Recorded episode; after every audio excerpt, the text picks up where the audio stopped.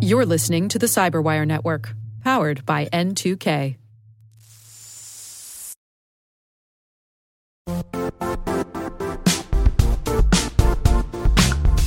The IT world used to be simpler. You only had to secure and manage environments that you controlled. Then came new technologies and new ways to work. Now, employees, apps, and networks are everywhere. This means poor visibility, security gaps, and added risk. That's why Cloudflare created the first ever connectivity cloud. Visit cloudflare.com to protect your business everywhere you do business.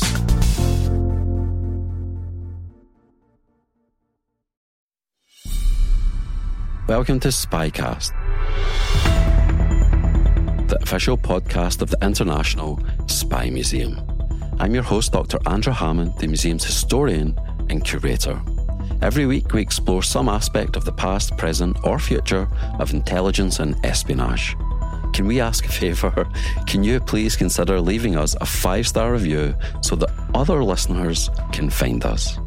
Coming up next on Spycast. To sit in front of a arms dealer, of Iranian arms leader with some clergy sitting in front of you and refusing to look you in the eye. He simply lowered his eyes to show his disdain for me, while his uh, military personnel at the side did uh, the bargaining on specific weapon systems that they wanted.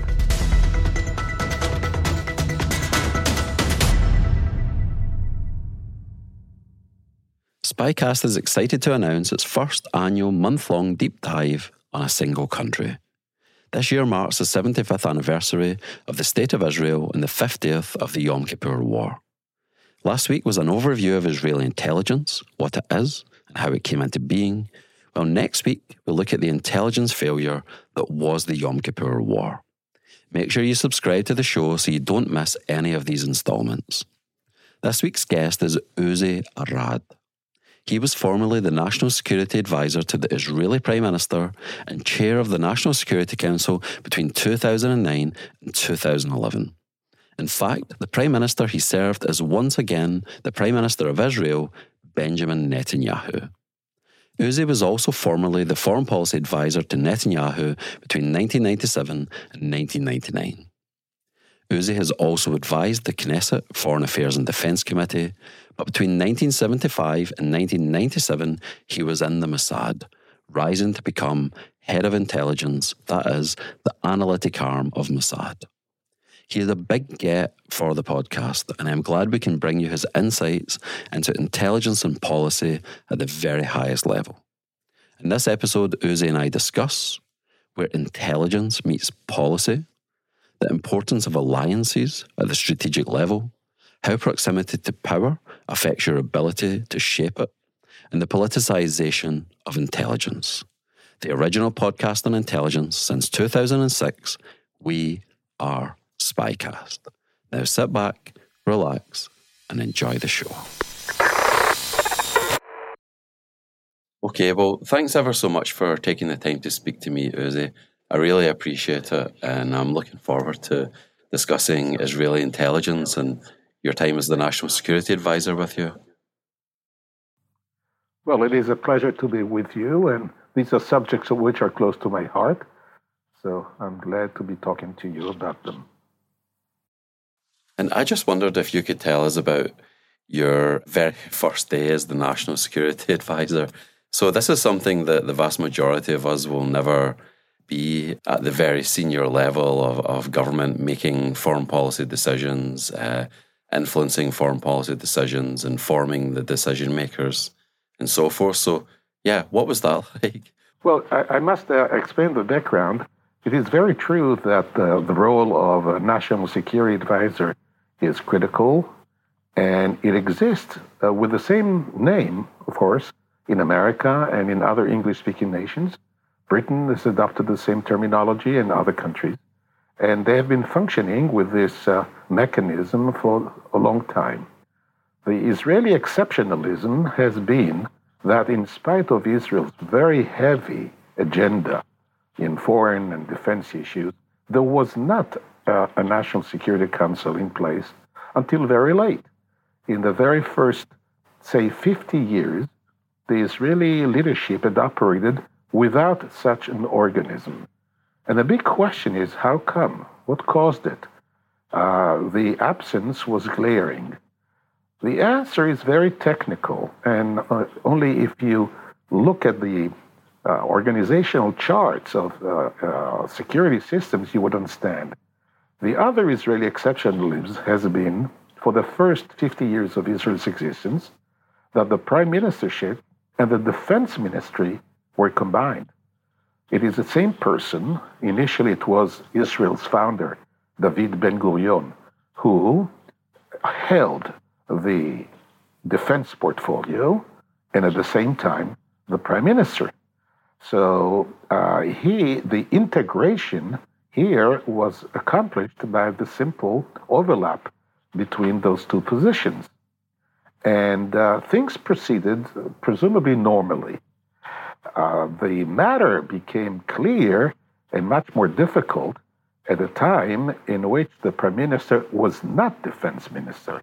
So he did not have the full uh, machinery of the defense community at his disposal, and he suddenly became naked at the top. then can be a good uh, feeling. There was a need. when did that first happen, Uzi? When was the first time the roles split off from prime minister and defense minister? On the eve of the first uh, uh of the 1967 war, when uh, the Egyptians had marched into the Sinai, the Israelis had mobilized, we were ready, and there was a, a very strong outcry in the nation uh, to have the Prime Minister Eshkol take on a defense minister. And of course, he chose Moshe Dayan, remember this uh, military hero, to assume the role. And it was the need of the time.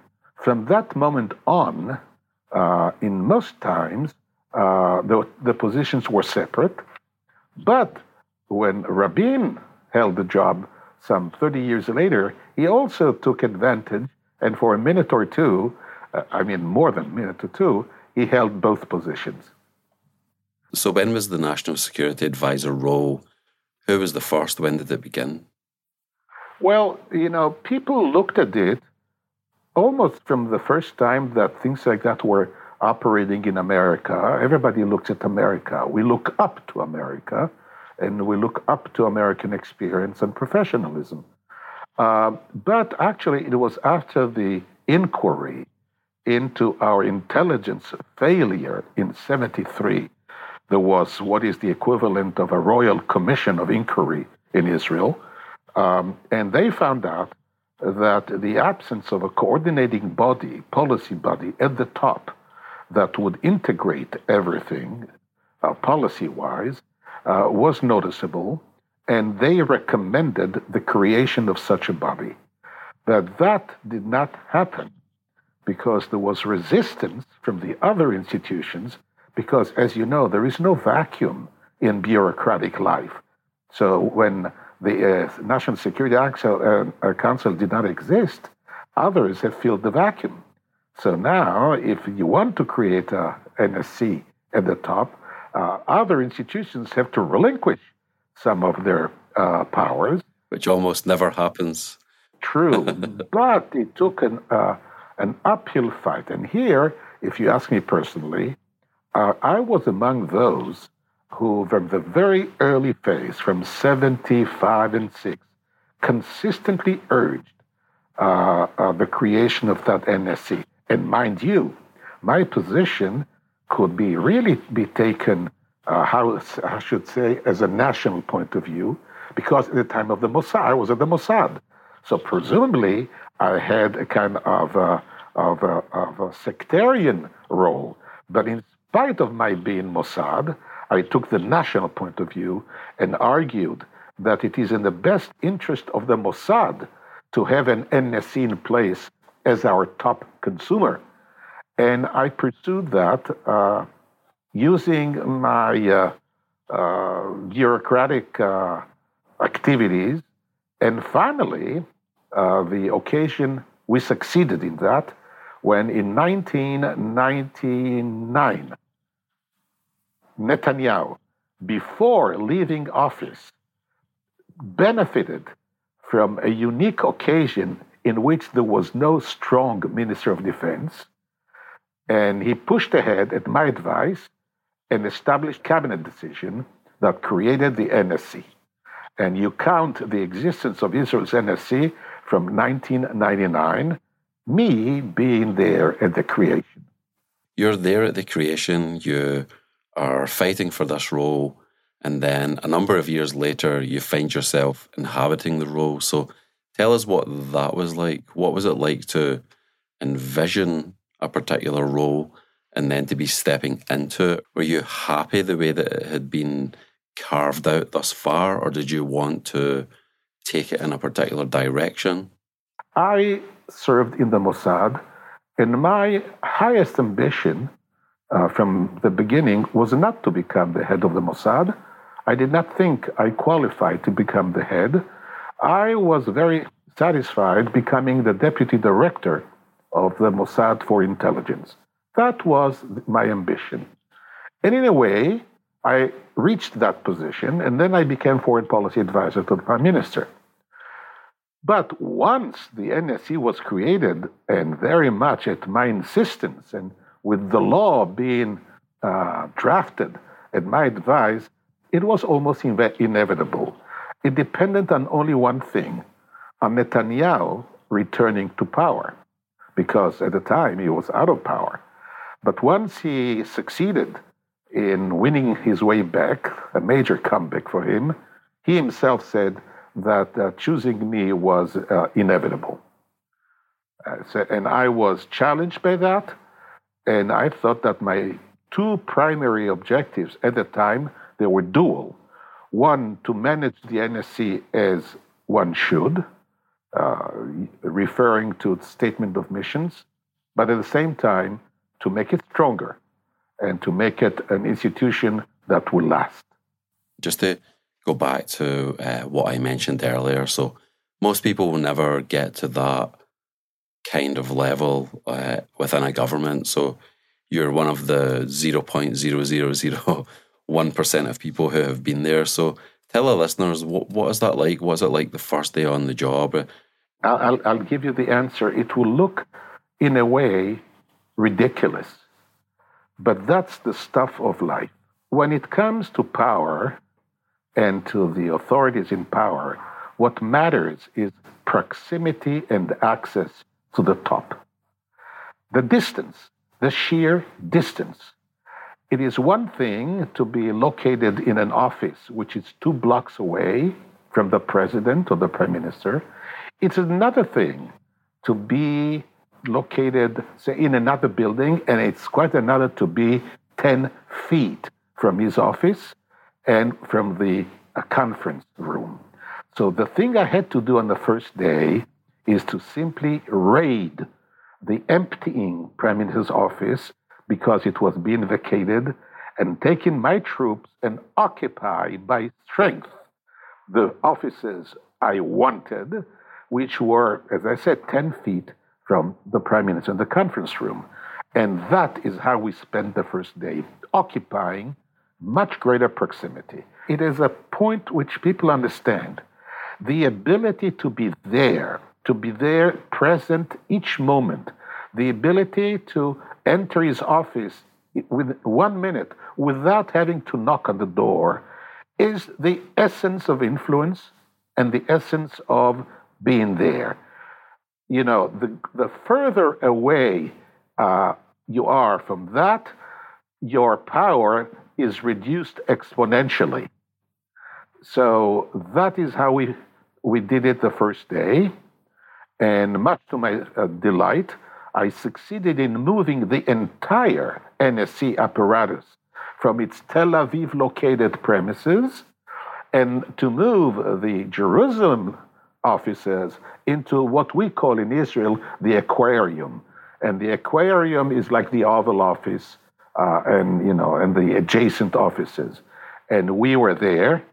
And, uh, and that is not insignificant in terms of our abilities to dispense our duties. And when you were talking there, it reminded me of Brzezinski, President Carter's national security advisor. Uh, and in the various memoirs that came out of that administration, basically Brzezinski used that proximity to circumvent Cyrus Vance, the Secretary of State, and to circumvent other people. In, in his memoirs, he talks about being there, being proximate to the events, being able to constantly provide input as a game changer in terms of influencing the, pres- influencing the president or the prime minister. That's very true. And as I said before, I observed uh, always, I've been observing the American NSCs. Even when I was in Mossad, you know, I started my uh, my Mossad career when Kissinger. No, it wasn't. Kissinger was both Secretary of, uh, of Foreign Affairs and Secretary of State and NSC at the time. And then when Brzezinski came to power, first I knew him, and second I looked how he decided to plan his term of service. And we looked at each one of those uh, uh, American NSCs, uh, I think, in terms of their functioning. many of us thought that Scowcroft, for example, was the ideal uh, NSC. He got, he got the job right and handled himself correctly, which, for example, was my model for me.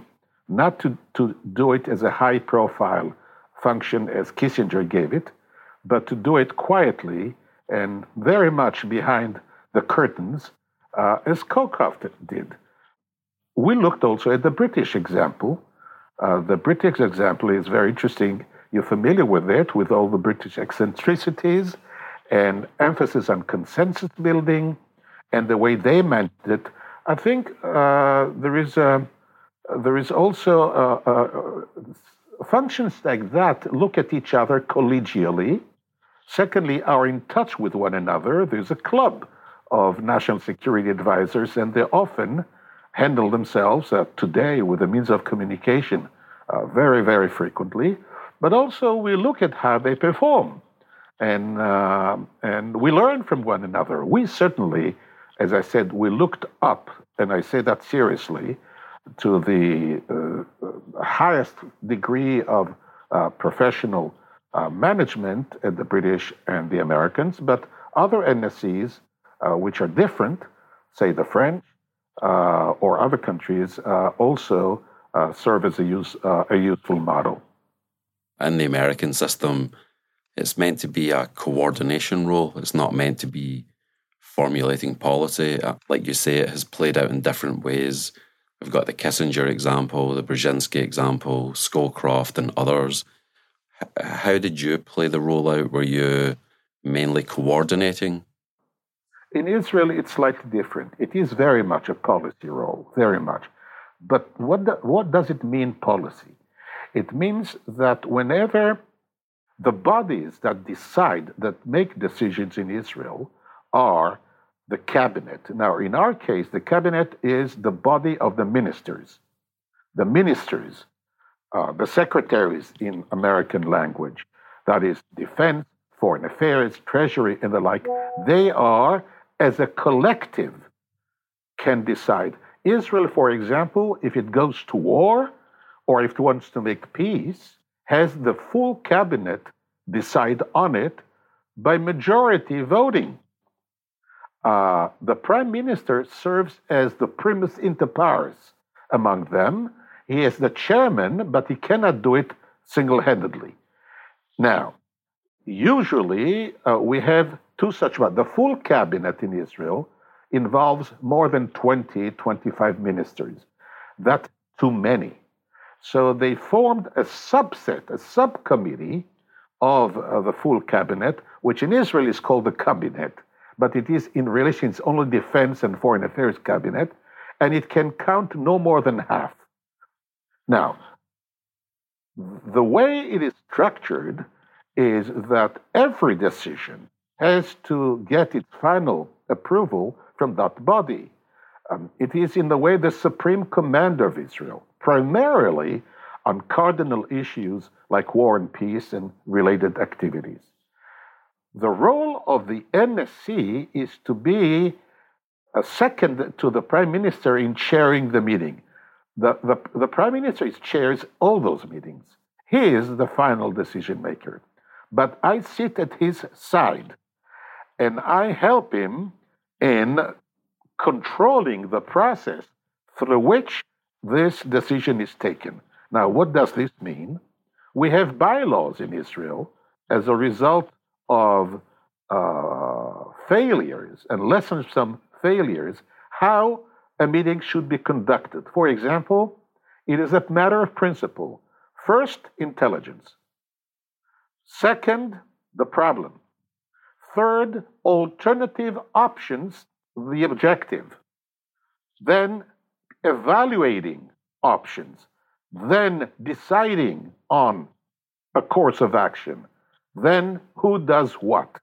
Now, to, to take it through this process, the National Security Council is the one which is managing that process and making sure that all who need to be there are there. So often, for example, when I had very severe battles with my master, the prime minister, is because every once in a while he felt like he did not want to have the foreign minister in the room because he always had all kind of political and other considerations. I insisted. I said it is compulsory. So I was the one who was why so for the sake of integration. Every stakeholder and every body who had some responsibility, including to present alternative courses of action. So this is very much the integration of the decision making process, the policy making process, which uh, the NSC does. We do not do intelligence integration. That's really, really interesting. And I think a good way to bring the role alive would be could you discuss the first crisis or the first major event that happened that you were involved in? I think the Iran Revolution, which changed the architecture of power in the Middle East was a major event. Uh, but as National Security Advisor, which was many years later, uh, this involved, uh, well, the end of the Cold War. Uh, look, I must tell you uh, stories, for example. I was once visiting, uh, in my Director of Intelligence capacity, I was visiting the, the German uh, intelligence service in Pullach and was talking to a head of a division there, a very distinguished uh, general. And after we exhausted the business at hand, uh, I had some free time to chat. So, you know, without thinking much, um, I asked him uh, whether there would be a time in which uh, there could be German uh, unification because East Germany was ten, a few, few miles, scores of miles from the Pullach compound. Now, when he heard me, uh, I could see him stiffen because he knew that if he were to say that he is looking forward to that, that implies some sense of ambition. So, very, very cautiously, he said, Yes, I think this would come but it would take 50 years uh, for this to occur. So, well, 50 years. Well, it happened six months later. This one, the collapse of the, uh, of the wall in Germany and the end of the Cold War, is a high point in terms of how we pursued that and how we had to interpret that, because then the major question was what will be the new world order? how disorderly that will become, and how we should uh, align our policies in accordance with the new circumstances. To help you digest this episode, here's a short interlude on something Uzi discusses why the end of the Cold War mattered for the Middle East. In 1979, the Soviet Union invaded Afghanistan which led President Jimmy Carter to declare that any attempt to gain control of the Persian Gulf would be resisted by the United States by any measure necessary, including military force. The thought being that the invasion was part of an effort to do just that. It was so serious, in fact, that he called it the greatest threat to the peace since the Second World War. I raised this event to highlight the underlying strategic importance of the region for the Cold War superpower contest. Indeed, just after World War II, US policymakers recognised that it was, quote, a stupendous source of strategic power and one of the greatest material prizes in world history, close quotes. The end of the Cold War mattered for the Middle East in many ways then, as the shift from a bipolar world to a unipolar world would end the superpower struggle for influence and control in the region. The flow of arms and other forms of aid, for example, to the region would be radically changed. If Israel had been the largest recipient of aid from the US in the region, Syria had been the largest recipient of Soviet aid. This spigot for Syria was now turned off as the USSR dissolved, which in turn would affect the Israeli Syrian relationship. The end of the Cold War would reduce superpower proxy conflicts in the region. In Yemen, for example, the country was divided into the Soviet supported and Marxist People's Democratic Republic of Yemen in the south, while the US had provided aid and support to the Yemen Arab Republic in the north. Changed geopolitical realities would likewise reshape the pattern of alliances in the region and change the nature of the Arab Israeli conflict. For example, the Soviets backed the Arab states in the Six Day War in 1967 and the Yom Kippur War in 1973. They also provided support to the PLO with diplomatic recognition and diplomatic support, financial aid, and military assistance. But when the Soviet Union became no more, this all changed and US influence in the region was much more pronounced.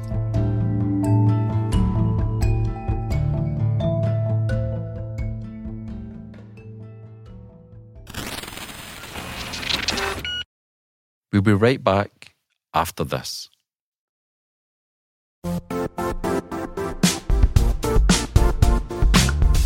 Don't struggle to align your organization's cybersecurity with business risk. Get the only solution that goes beyond reacting to threats with vulnerability and risk monitoring. You need the next evolution of MDR, and only Critical Start delivers it. Critical Start doesn't just monitor and respond to threats. They put you in control by detecting suspicious activities, quickly responding to contain threats, and identifying your most critical assets and protecting them against vulnerabilities and exposures. With continuous visibility, expert guidance, and measurable risk reduction, Critical Start has redefined what it means to manage cyber risk. Demonstrate provable security maturity to your leadership while positioning your program to achieve the greatest risk reduction per dollar spent. Stop fearing risk and start managing it with Critical Start. Visit criticalstart.com and request a demo today. That's criticalstart.com.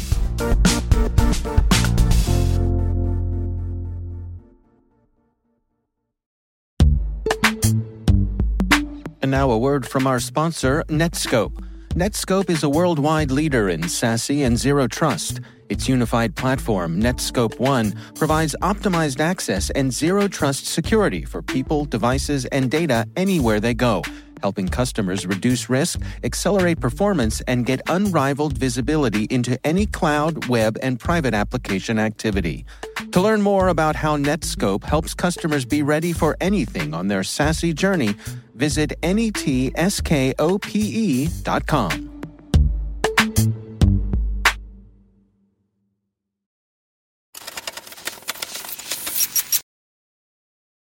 One question that I find quite interesting when you were the National Security Advisor, how important were relationships? And uh, I mean, outside of the country, so international relationships, regional relationships. And were those things that you already had because of your previous positions? Just tell us a little bit more about how important relationships, partners, allies are to Israel, to the National Security Advisor role. Well, it is singularly important. And also, there is also uh, some practice in the area that can be referred to. But just reflect on that in the following way. You know that uh, the other NSCs, be it the British or the Americans, are in the habit of producing either an annual or a multi annual document, usually called National Security Strategy.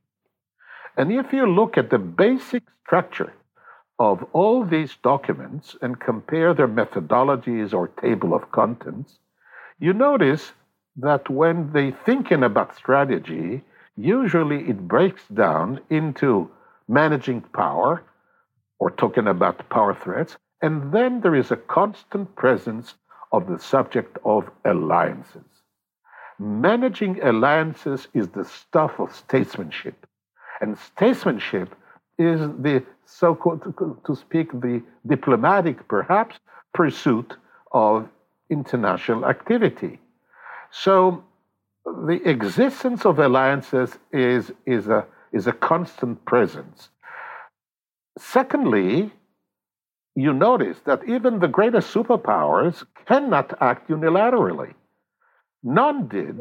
Even the United States said uh, at the highest point, relatively, of its power, um, had and preferred to work with allies for the usual reason that alliances uh, work it is burden sharing and improving the chances of success.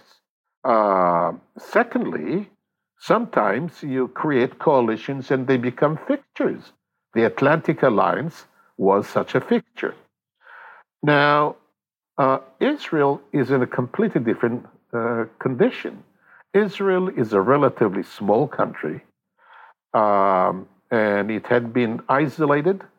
It had been uh, delegitimized at its very creation. Uh, there was a host of countries that wanted to see it evaporate. At the same time, Israel certainly could not have successfully survived without some friends, either informal friends or friends and comrades, uh, or formalized as allies. And gradually, Israel did develop uh, alliances on all levels. And let me, because we're dealing on intelligence and policy, let me tell you that both have their systems of alliances. The national alliances are easily understood. It is those countries in which sometimes you have a defense treaty that uh, regulates their relationship. So we're all familiar with the major alliances of the world.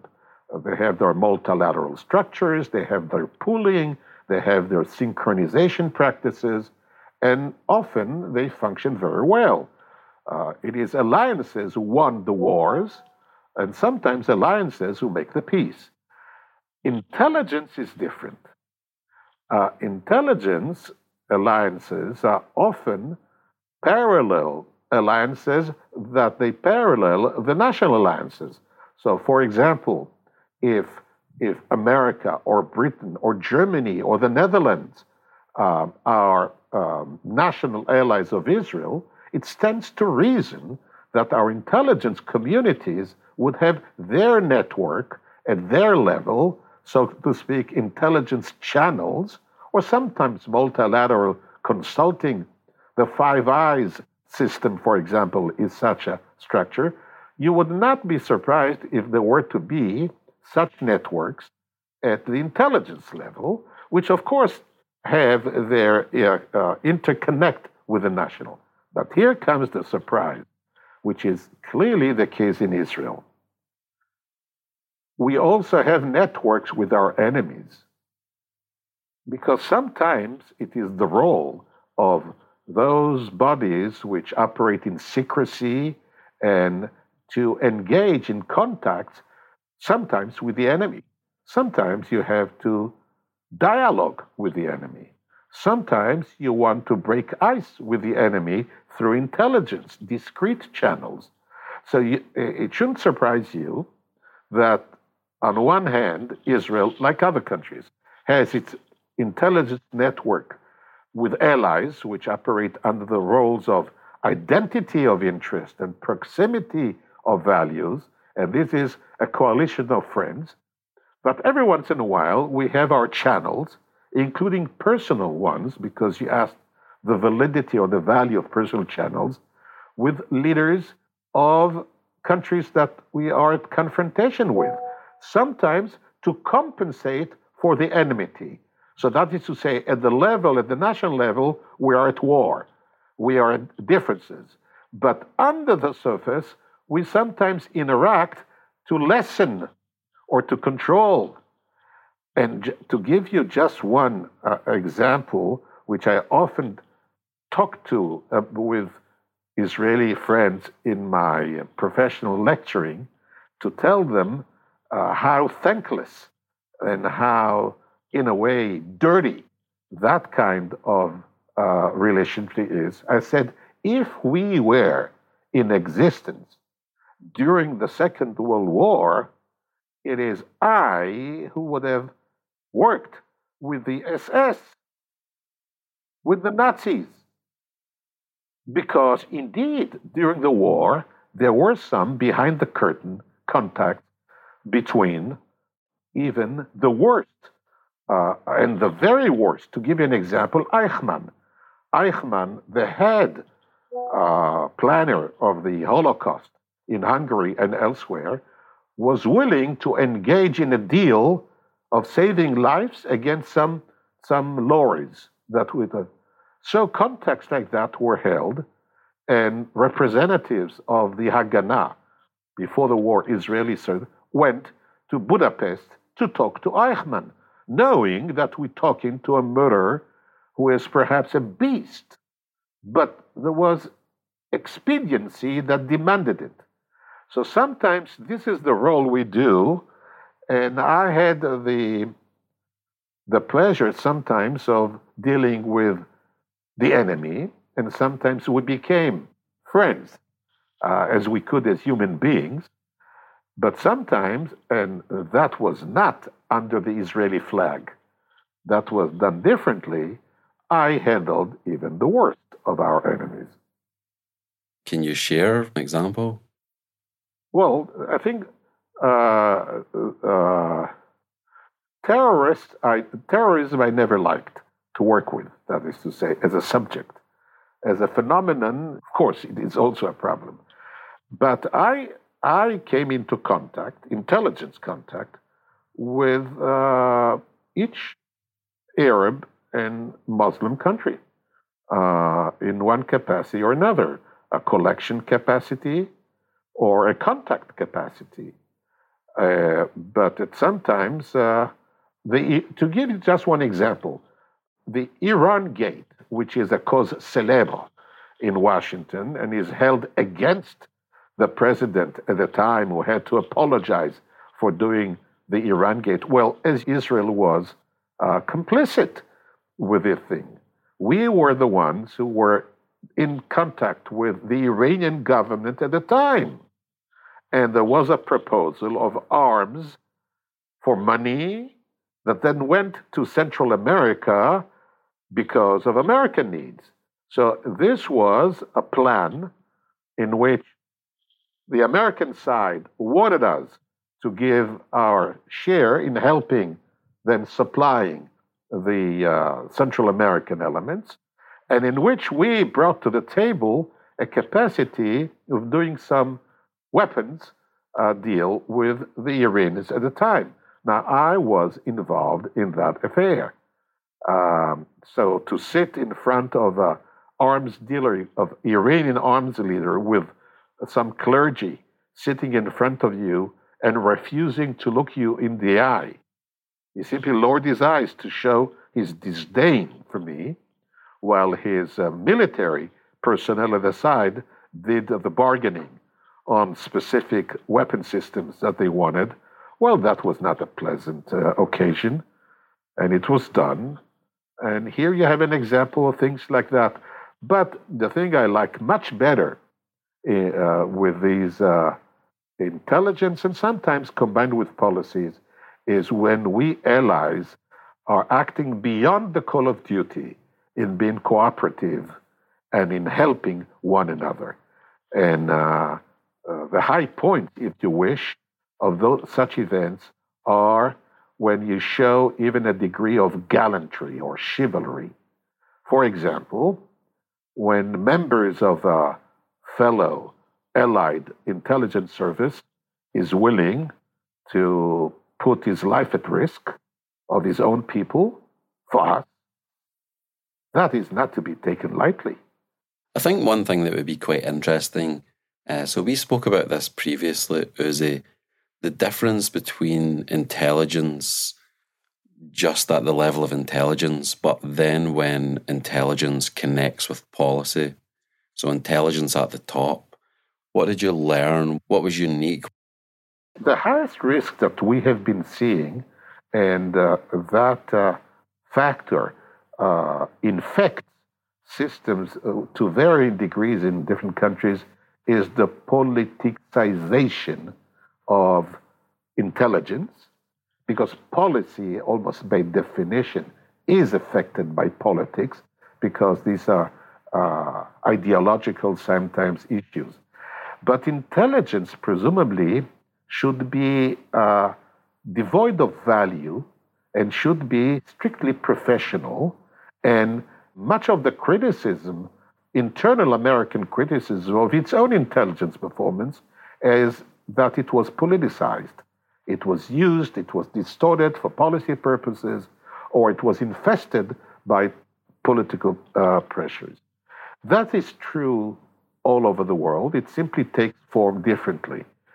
In Israel, I regret to say that uh, it is the political masters who sometimes corrupt the system because they bring to the table their political ambitions their political positions, and sometimes they want intelligence to suit their purposes or to serve, or sometimes they look at the intelligence naysayers as those who want to uh, prevent them from taking action, and there is that built in tension.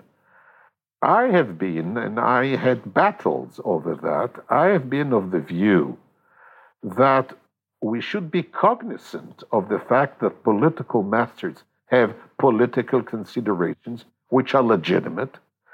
At the same time, while taking that into account, we should be as professional and as depoliticized as we can, because it is a profession, a very difficult profession. In Israel, at this very moment, you see resistance from our current government and some antagonism from our government towards the defense establishment, claiming that some of us, because I'm a veteran, are either leftist or anarchist or renegades. And you can look at it with historical distance with a smile, but it is a very difficult position to be in. Let's talk about that for a second. So, Obviously, we don't want to stray into the realm of ins and outs of Israeli politics, but th- there's some quite interesting things happening in Israel at the moment, as you say. So I'm just wondering, how did you first meet uh, Benjamin Netanyahu? Did, was it when you became his foreign policy advisor, or was it previously? Well, let me tell you, at that time I was stationed in Paris. And usually my practice on uh, Friday our embassy was very close to uh, the Champs Elysees, to an American cafe that was favored of Americans.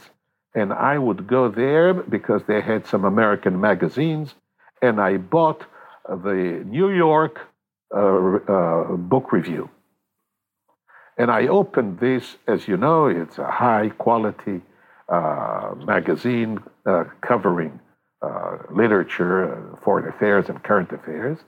And I opened the front page, and there is a glorious review about a book written by Netanyahu. I was elated.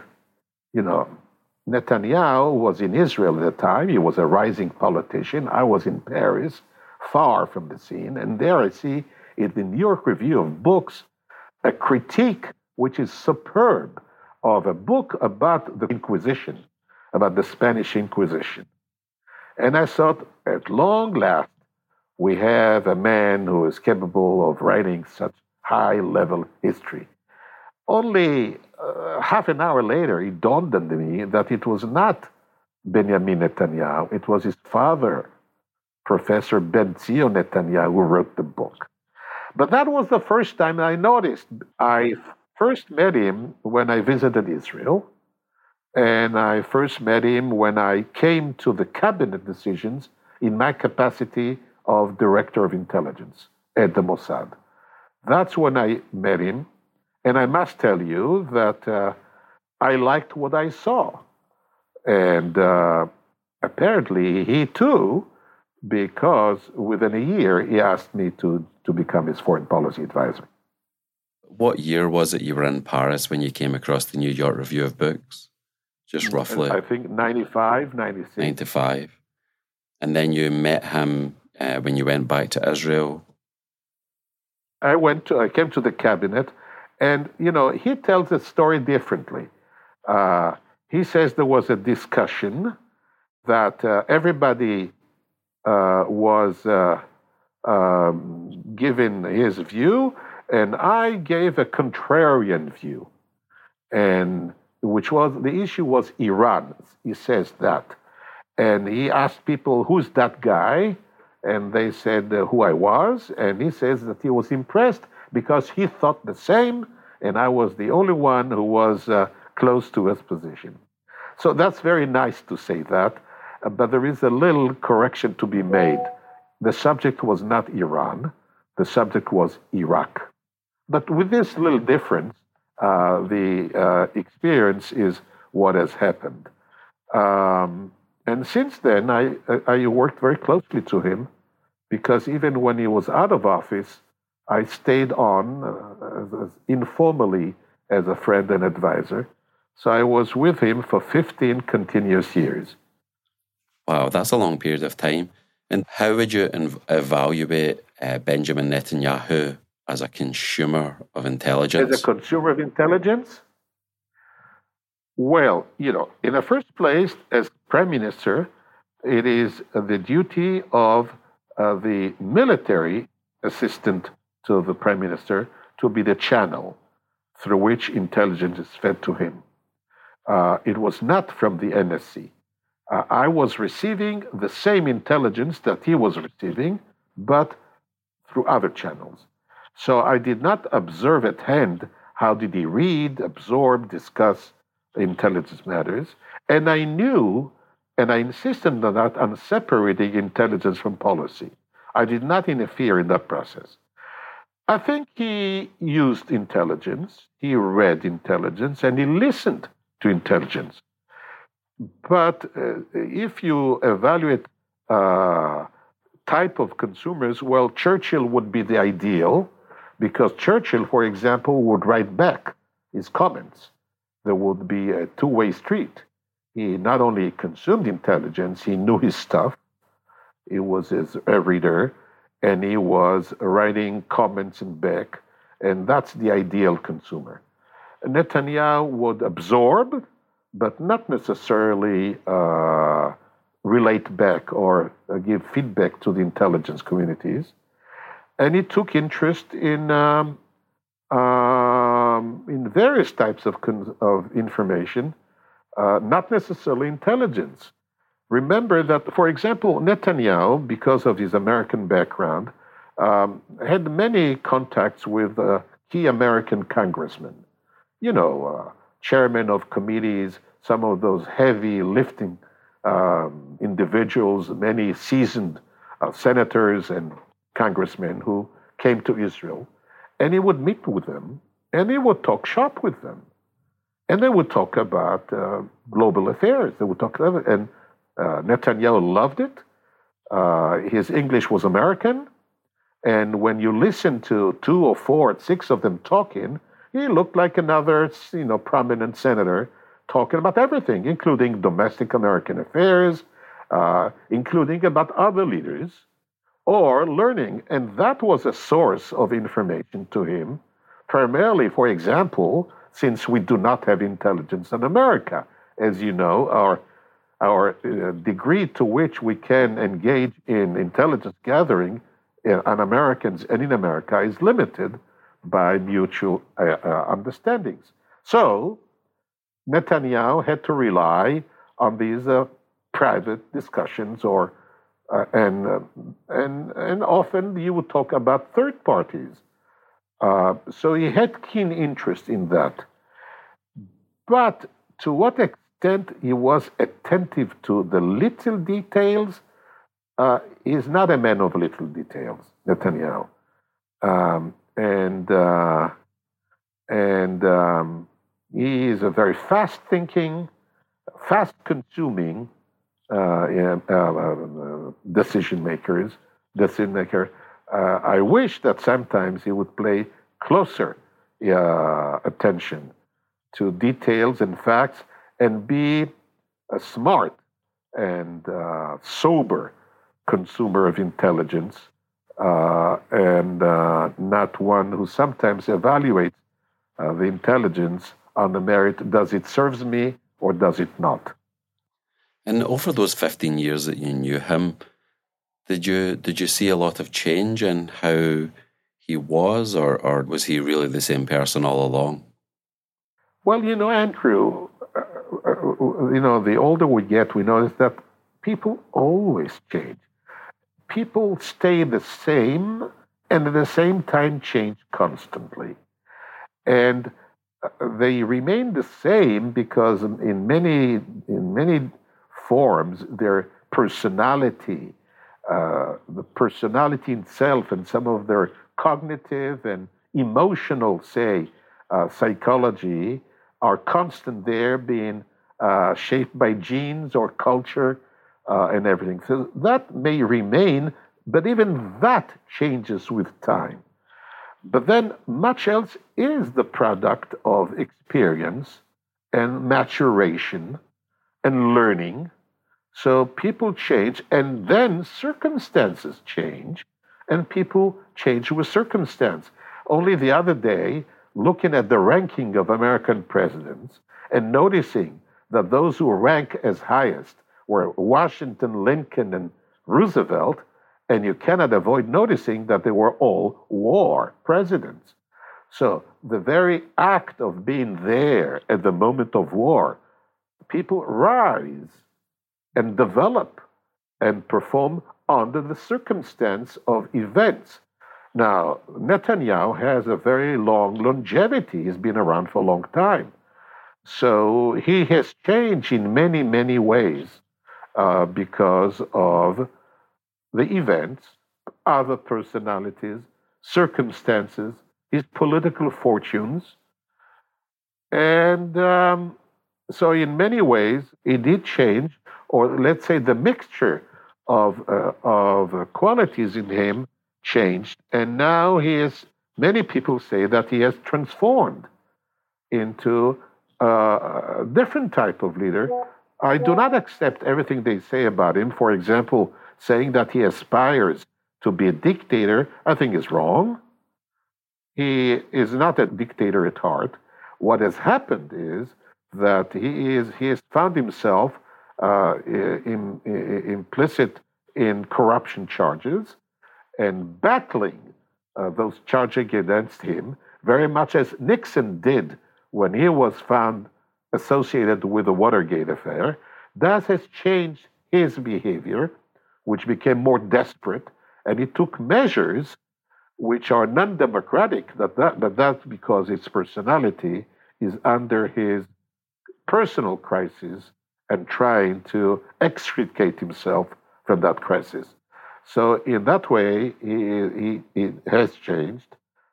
But in so many ways, uh, some of his qualities were, uh, could be observed even in, in his youth, and they were observed as such.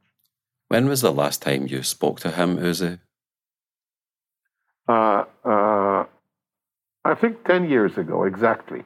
I severed my ties with him once I finished uh, uh my term, and then there was some residual need to do. But two years after that, um, because we had, uh, I had, I confronted him. I had a big fight with him. Can you tell us what about? Well, about the fact that uh, we quarreled over the role of the National Security Council. I insisted to working by the law. I said, you must work by the law. And the law stipulates that, and we are responsible under the law.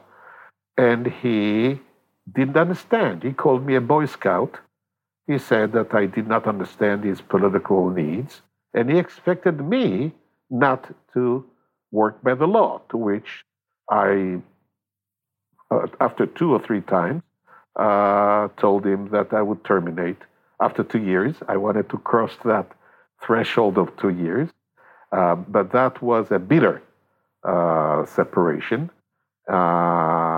He did not like that at all. Uh, he felt offended by that and he acted accordingly. Um, but uh, the issue was this uh, the issue was, and you know, I used to give him advice in English. For example, I said, I would say, Bibi, always capture the high moral ground. Always. Whatever issue. Always work by the law. Not because it is the worthy thing to do, but because it pays. Because you will be caught sooner or later. Why will you be caught? Because in Israel's history, there is always a commission of inquiry about some kind of a mishap. Every two or three years, something wrong happens, there is a commission of inquiry. Then, when that commission of inquiry starts to looking at your performance, what they look at is if you acted and performed under the bylaws and the laws. If you did procedurally wrong, then you're dead. And if you acted, you know, according to the procedural, then you get away with it. I said, so act under the law. He said, and his legal advisor said, but the law is bad. I told him, well, I think that income tax law is bad. So can I take liberties with that? I cannot. So change the law. If you have the majority, change the law, but do not break the law. Uh, what has happened, what is happening now, is precisely what I warned about. He did break the law, he was caught, and now he's trying to escape, you know, the law. And uh, so I, I had a good war in a way. I was on the right side. We hear Uzi mention Iran Contra in this interview, but some of you might be asking, what was Iran Contra? And indeed, it can get highly complex, but here is my attempt to boil it down for you. Iran Contra was a covert operation by members of Ronald Reagan's national security team, but it almost cost Reagan his presidency. Reagan came to office promising support for anti communist insurgencies around the world, the so called Reagan Doctrine. Central America was of especial importance to the Reagan administration, and during the 1980s, the region was beset by communist insurgencies, often supported by Cuba and the Soviet Union. In Nicaragua, a Marxist group had actually come to power when the Sandinistas seized control in 1979. Opposing the Sandinistas were a disparate group of counter revolutionaries, the Contras. Reagan supported the anti communist Contras, but because the Contras were largely funded by the cocaine trade, remember at this time the US was in the early stages of the crack cocaine epidemic, Congress passed the Boland Amendment in the early 1980s to ensure that no Department of Defense or CIA funding could make its way to them. Reagan's support continued unabated, and his national security advisor would look to Iran as a congressional workaround. National security advisors came and went in the Reagan administration. He had six, which some scholars have suggested reflected the chaotic nature of the National Security Council decision making process during his presidency. You'll recall that in 1979 the Iranian Revolution brought the Islamic cleric Ayatollah Khomeini to power and that there followed a 444-day crisis where American diplomats were held hostage. Fast forward to 1985 and an Iranian-backed terror group was now holding Americans hostage in Lebanon.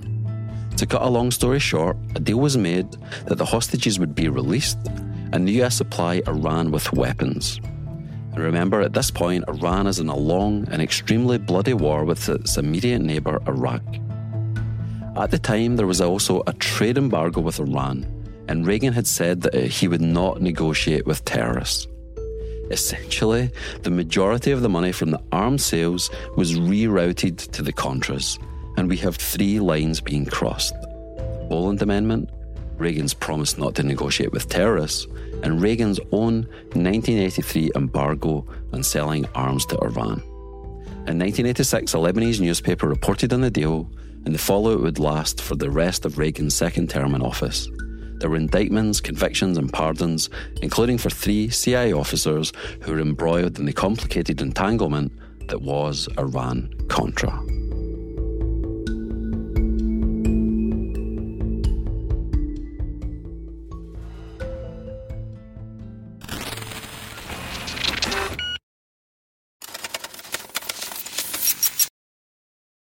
That period that you were the national security advisor, you were there for the Arab Spring. Is that is that correct? Yes. Can you tell us a little bit more about that? Well, the Arab Spring uh, is relatively a simple thing. Uh, I will come back to your comment about how people, how our, our prime ministers uh, lose their job. Uh, you know, how they rise to power and I, they lose power is a process that can be looked at. Um, but talking about the Arab Spring, look, I used to come to Egypt regularly uh, under Mubarak, and of course I would come there under the umbrella of the uh, of the Egyptian intelligence service, and they're very good at their job. And uh, we traveled often in Cairo, but I couldn't help noticing that they are always quite nervous you could see the edginess. And I asked myself, why is that? It's because obviously they could see what is coming from under them, you know, the Islamic uh, uh, displeasure and so forth. And this is the problem with revolution. Elections are regulated, so you know when uh, a disruption can happen. Revolution, you know, can happen any minute. So they have to be constantly on watch. So I could see this in the air. Also, there was the case of Mubarak coming to his end and the succession issue. But when all this erupted, uh, it came as a surprise. Um, and to us, it was a risk because we had peace with, uh, with Egypt and Mubarak at long last. And uh, as I said, we had some good relations. And now suddenly an Islamic revolution with a strong uh, Islamic uh, presence. So we feared uh, for the continuation of our good relations. Luckily, even the new regime, when it came to power, maintained relations with us, which showed uh, the durability of this. But at the time, it came as a surprise. But some of us a former Israeli chief uh, of Mossad said that there would be a counter revolution and that the military would come back. And he got it right. So now we have, uh, again, an Egypt which is ruled by uh, military. Um, so we look at those upheavals. Uh, most of them uh, they called Arab Springs, but they are upheavals, and sometimes they took they take a very very uh, wrong turn. What has happened in Syria, mind you, is a major catastrophe. We should have all known how cruel uh, civil wars could be. Uh, the civil war in Syria had cost half a million casualties in which Syrians killed Syrians. That's heartbreaking. Just take notice of the fact that in the entire duration of the Arab Israeli conflict, if you go back to the 19th century, almost 150 years, the number of casualties that we sustained together is 50,000. And now, in this sad event of a civil war in Syria, you have half a million and we also look uh, back at the fact that none of these uh, uh, things uh, turned into a democratic revolutions. Nowhere. Be it Tunisia, nowhere. So these have been outbursts of, of, uh, of different characters in different countries. Some surprised us. Also, our ability to divine the future course has been very limited. Sometimes we felt as if Assad was about to fall. Well, he's still around, uh, which shows you the limits of ability to predict. Certainly, to predict revolutions or their continuation or their backlash. Uh, but I looked at it um, with great interest. I guess democracy is codified disruption, where the disruption happens every four or five years and everyone knows how it all shakes out. But if disruption comes in a different way, then it's very difficult to know how that's all going to happen. But you know, I wish uh, we all need to see political change happening in the Middle East. Uh, uh, and ideally, if there were cultures that could sustain it, uh, it would be better that it would be towards democratic and more secular governments, which would be progressive in their policies for the betterment of their nationals. But we have a similar interest among the Palestinians. Look, it is not a state yet, but there is a Palestinian Authority. It is now led by an elderly gentleman, Abu Mazen, who is neither democratic in his instincts and has also been less than uh, uh, the best type of leader to serve the Palestinian national interest.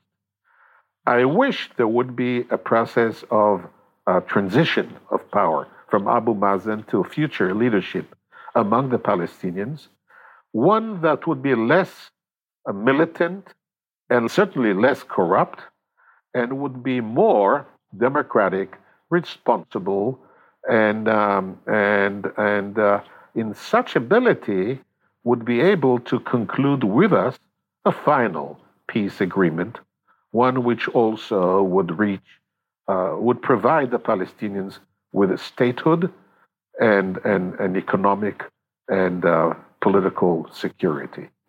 So that is a transition yet to happen. And is there anything that you learned going from joining the Mossad to rising up to become a senior policymaker. So you you get to see intelligence in all of its dimensions. Is there is there also things that people that don't get to the upper echelons of intelligence? Is there is there something that they misunderstand about how intelligence actually works or functions uh, in terms of making policy that you would like to comment on?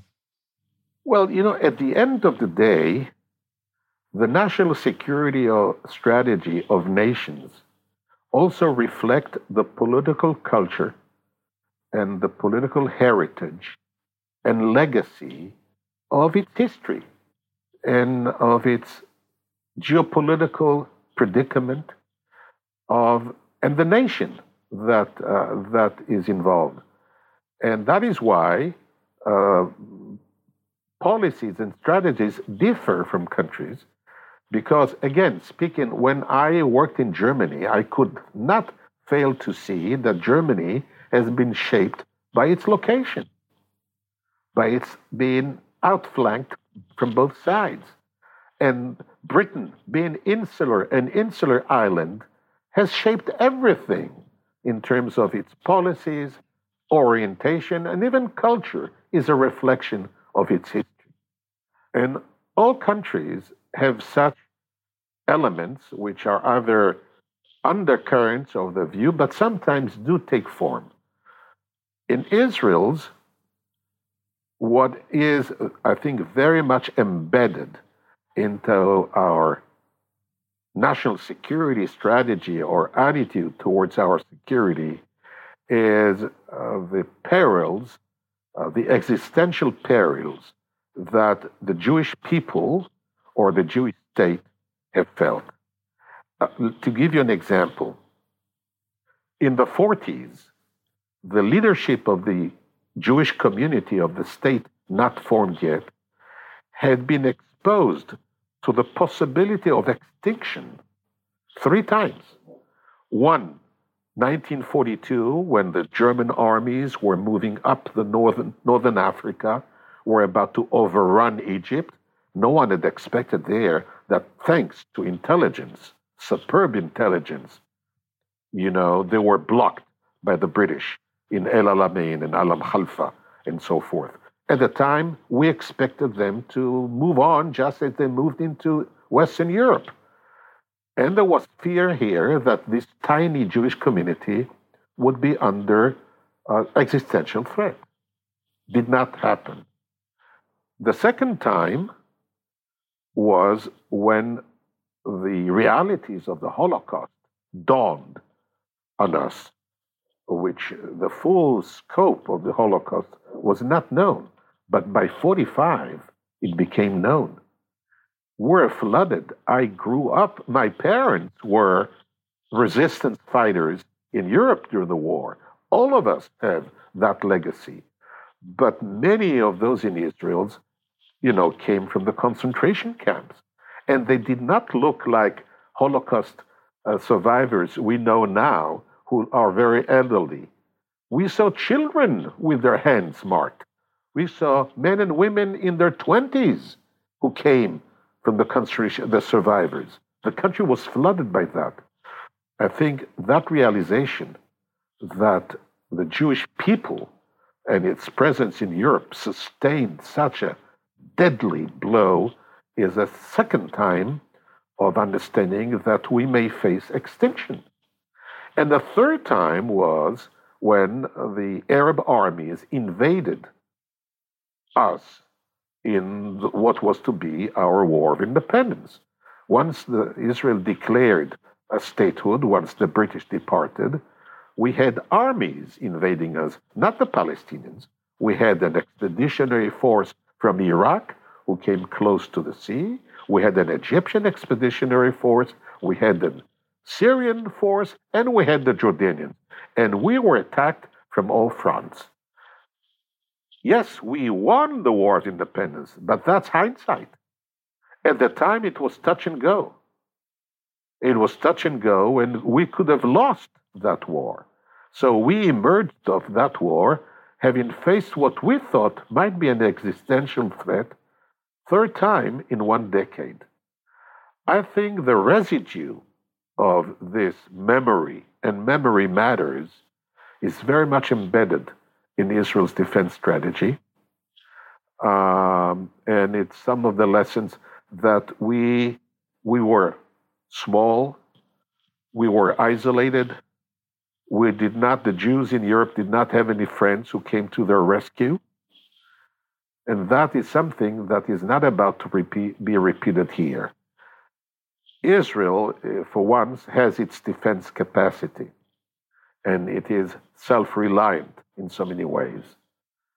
And it has done relatively well in some of those battles. So, but this is being done because of the conviction, uh, which is also translated into either our intelligence performance, our military performance, and hopefully our national strategy performance. The aim is existence, yes, and peace. Peace is actually the objectives that we need to obtain. Are you hopeful for the future, Uzi? My answer to that, as a man who is, uh, must have had experience, is it depends. you know, in the first place, that's a Jewish answer. I always say if we will perform at our best form, professionally, nationally, humanly, as a society, and we did perform well and sometimes extremely well, then I'm very optimistic. But if we will fail, if we will blunder, if we will commit mistakes, as we did at several instances of our history, then I'm pessimistic. So tell me which it is. I don't know but we certainly must give it a chance. My star sign is a Libra, the scale, so I can actually uh, I can understand that as well, uh, both points of view. Why? My scales are the same. really? Okay.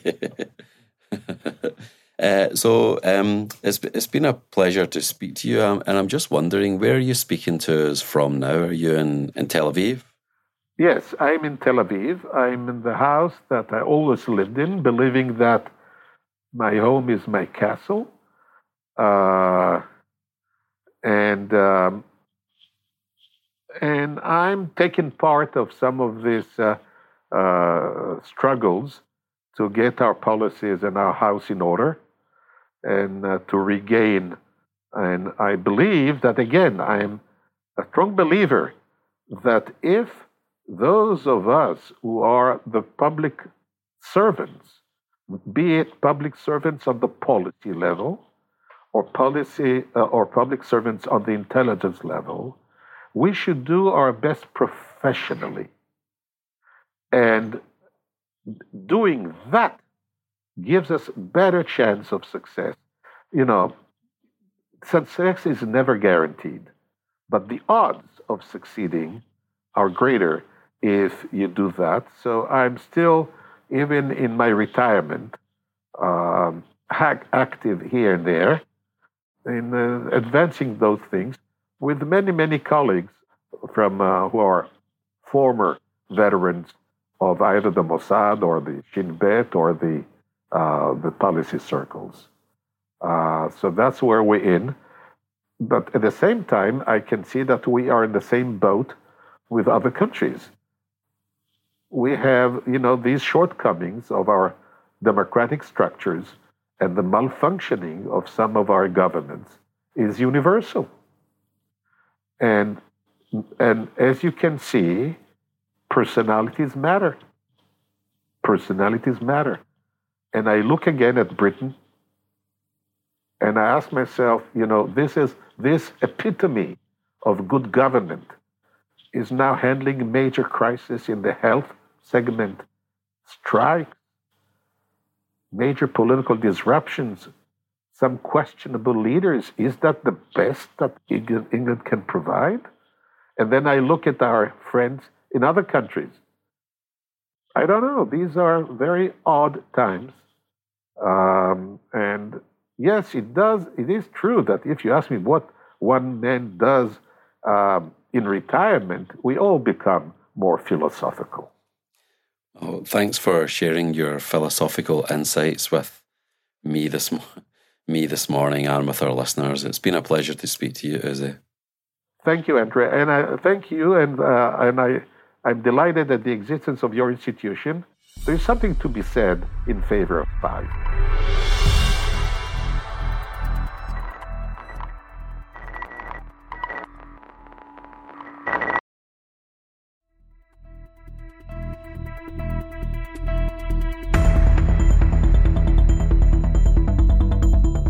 Thanks for listening to this episode of Spycast. Please follow us on Apple, Spotify, or wherever you get your podcasts.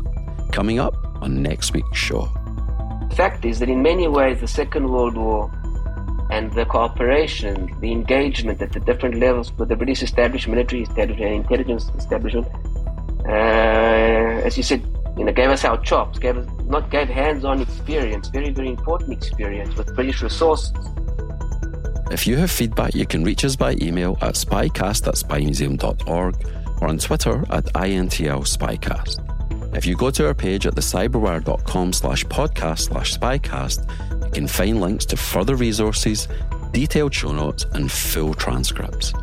I'm your host, Andrew Hammond, and my podcast content partner is Erin Dietrich. The rest of the team involved in the show is Mike Mincy, Memphis Von III, Emily Coletta, Emily Renz, Afu Anokwa, Ariel Samuel, Elliot Peltzman, Trey Hester, and Jen Eiben.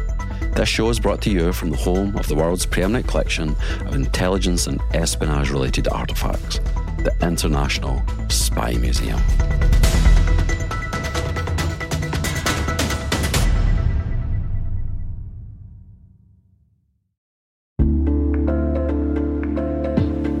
Hey, listeners. We're always looking for ways to improve the N2K Cyberwire network and maintain the intelligence driven news experience that keeps you in the know on the latest developments in cybersecurity. We've launched our 2024 audience survey and would love for you to take a few minutes to share your feedback. And hey, there's even a chance to win a $100 Amazon gift card if you complete the survey. Visit cyberwire.com/survey That's cyberwire.com slash survey and share your feedback now.